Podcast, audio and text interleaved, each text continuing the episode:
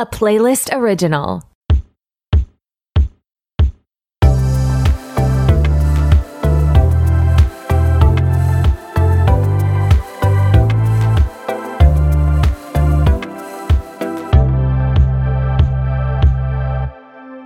Hey, what's up? It's your host, Torry, and who is ready to be petty? Welcome back to another episode of RTBP. I am so glad you're here, and this is a bonus to the bonus app. I covered, and just like that, episodes 8 through 11 with Maddie from Parked Car Convos. But I got some really fun listener questions on Instagram, and we didn't have time to get to these and I wanted to do the them justice. So I am gonna do an RTBP first, where I am just answering listener questions about season two of and just like that. So let's get into it. H underscore Perkins underscore McCarthy says how you felt about Samantha's scene. They were secretly BFs again after one text. Totally. So in season one, we get this dragged out explanation for Carrie and Samantha's like allegedly like falling out because she was like demanding more money for her PR services or like something like that. I, I truly blacked it out. But she moved to London, which I could see Samantha doing. But this is the part that I just didn't get is like, you didn't make the time to come to her husband of like many, many years and boyfriend for more than that funeral. You sent gorgeous flowers. You fucking ghost her in text messages. Uh, you don't, you know, have any other scenes with like, I don't know, Brady's graduation or Lily's recital or anything like that but then you come in for this Randy Jackson party for Carrie's apartment. And I just wish that they either had her on and did a phone call earlier, like in season one or earlier in season two, that it wasn't just about the fucking apartment. And yeah, that they explained more that they are on better speaking terms. Or maybe again, we just have been placing the actual Sarah Jessica Parker and Kim Cattrall fight onto Carrie and Samantha, and maybe they just had more of a slow falling out versus a like friendship breakup and we just you know have been making kind of a big deal about it because you know Samantha means a lot to us and yeah, I just felt like it was rushed. It was really short. There was obviously some funny jokes in between, um, callbacks from previous seasons. Obviously, she looked stunning. Um, she totally, I feel like, would make a big do about the apartment if she was on the series as a regular. But yeah, I just, I hate when shows do things rushed and it's like too little too late. So honestly, I found it disappointing and not necessary at all. Also, it being in the finale just pissed me off too because it was like, it was almost kind of clickbaity. It's like you have to watch the whole season to like understand the the Samantha call when it was just like kind of like a flop. But again, no shade to Kim Cattrall. You do you, like get your money and like fuck this series honestly they did you so dirty over the past couple years so i have no ill will against our lovely kim Cattrall. kat and lamar kat one of our lovely patrons says was lizette hitting on che in the last supper scene weird vibes there Kate, yes. And thanks for bringing this up because I didn't include it in my notes, but I defo thought Lizette was hitting on Che. And I was like, oh, they could be kind of cute together. I was like, why are you a fan of Che's podcast? Like, I don't know. That didn't like, that podcast didn't seem like Lizette's vibe, but also it's like I do like when they integrate these kind of callback and like kind of miscellaneous characters into like the main storyline. So I don't know. But yeah, I don't think we will see anything from them in the future because obviously Che gets together with Toby at the end of the episode. Kat also says, was it reasonable that Aiden wouldn't go into the apartment or petty.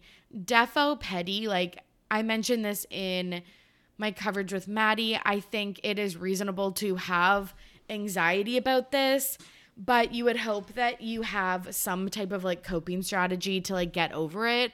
Or when the living in Che's apartment slash hotels was getting cumbersome, that you would just like kind of get over it.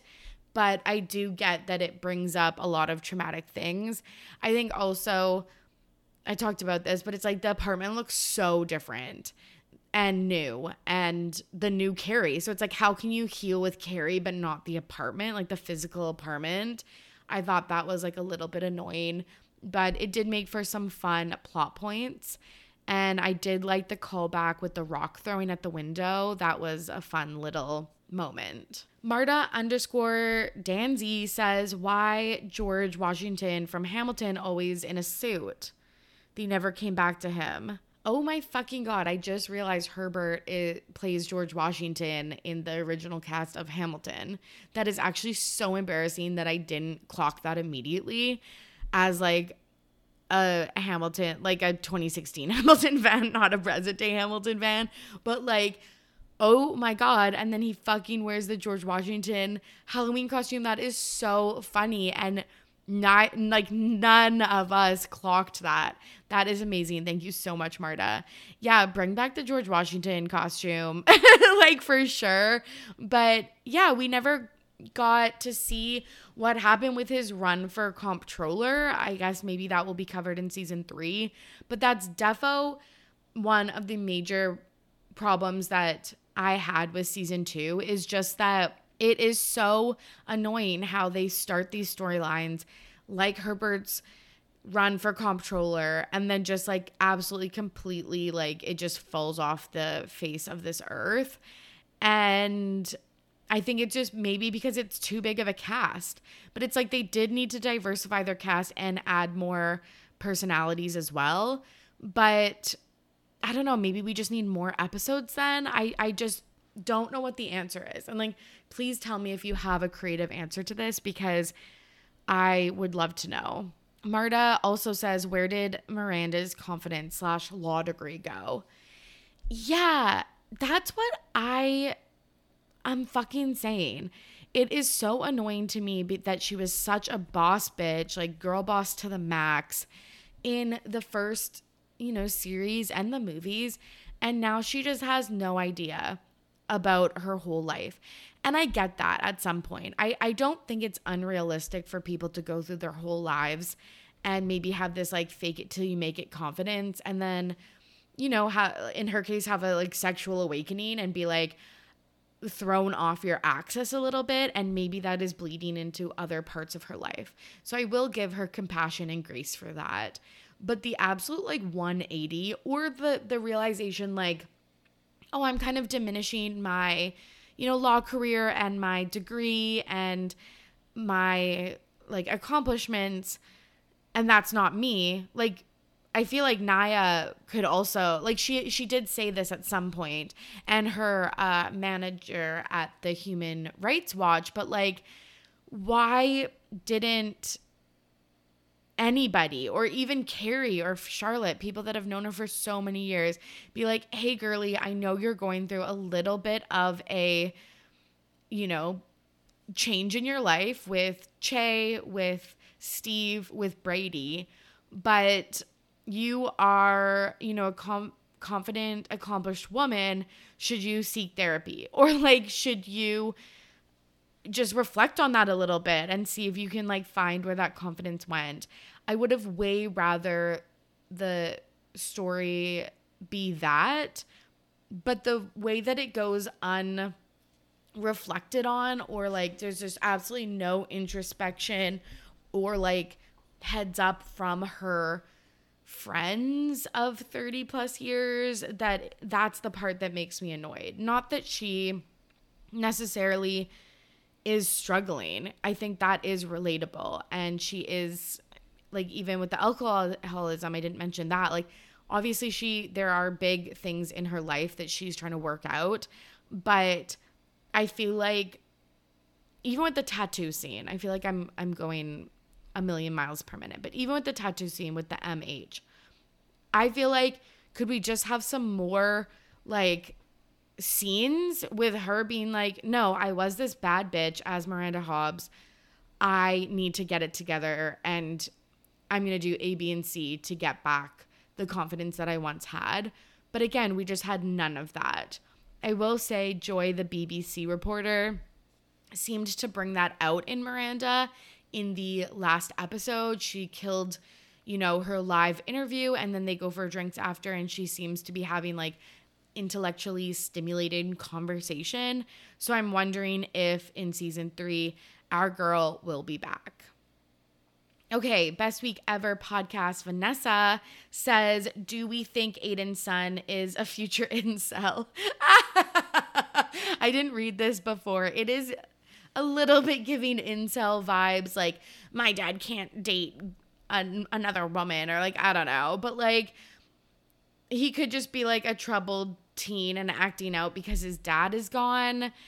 I I don't know. Please weigh in. Do people think he is like a loser character or do we just think he's going through a tough time?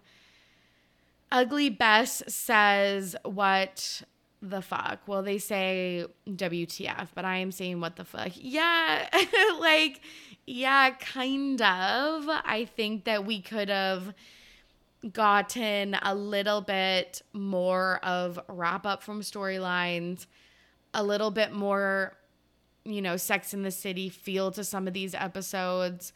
I feel like the overarching, like, general population's views on this is that it's kind of a bad TV show, but it's fun to hang out with, you know, characters we love so much.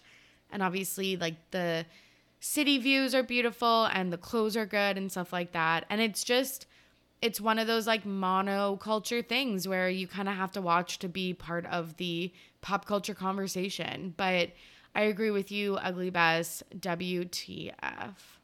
And then our last question from at Sunny Seaside. I love Sunny's TikTok videos.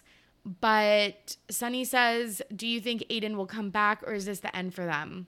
For him? Yeah, this is a great fucking question. And I actually don't know because it seemed very much like the end of a relationship. And he kept saying five years goes by and just like that. But it really doesn't. Like it, it truly doesn't. Not if you're living like a present full life. And to ask someone to wait for five years is absolutely ridiculous. And the fact that you wouldn't be able to manage parenting your child. So he had one that's 20, so I'm assuming they are, you know, maybe off at school or don't live in the house. One that's 17, so they are either going to college next year or again, maybe moving out. And then Wyatt, who's 14. So I feel like that's like two adults and then one teen. I, I feel like that's pretty manageable to have a girlfriend that, you know, lives at least part time or like half time at your house. I very much think that they could do Carrie lives at the farm for like two weeks out of the month, which she, she seemed willing to do. And then, you know, Aiden makes the occasional trip up to NYC. Like, I think that that is really fucking manageable. Like, Aiden, you're not the first fucking you know, single dad that's ever like lived. Also, don't put this on Carrie. Fucking call up Kathy and be like, hey, girly pop, I know you like travel the world, but our son is kind of in crisis. Is it okay if you, you know, do some of your work at home?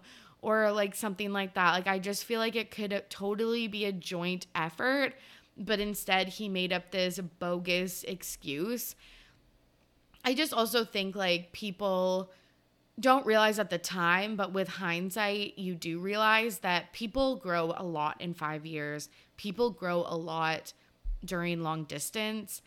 And sometimes the changes are so subtle that you don't notice.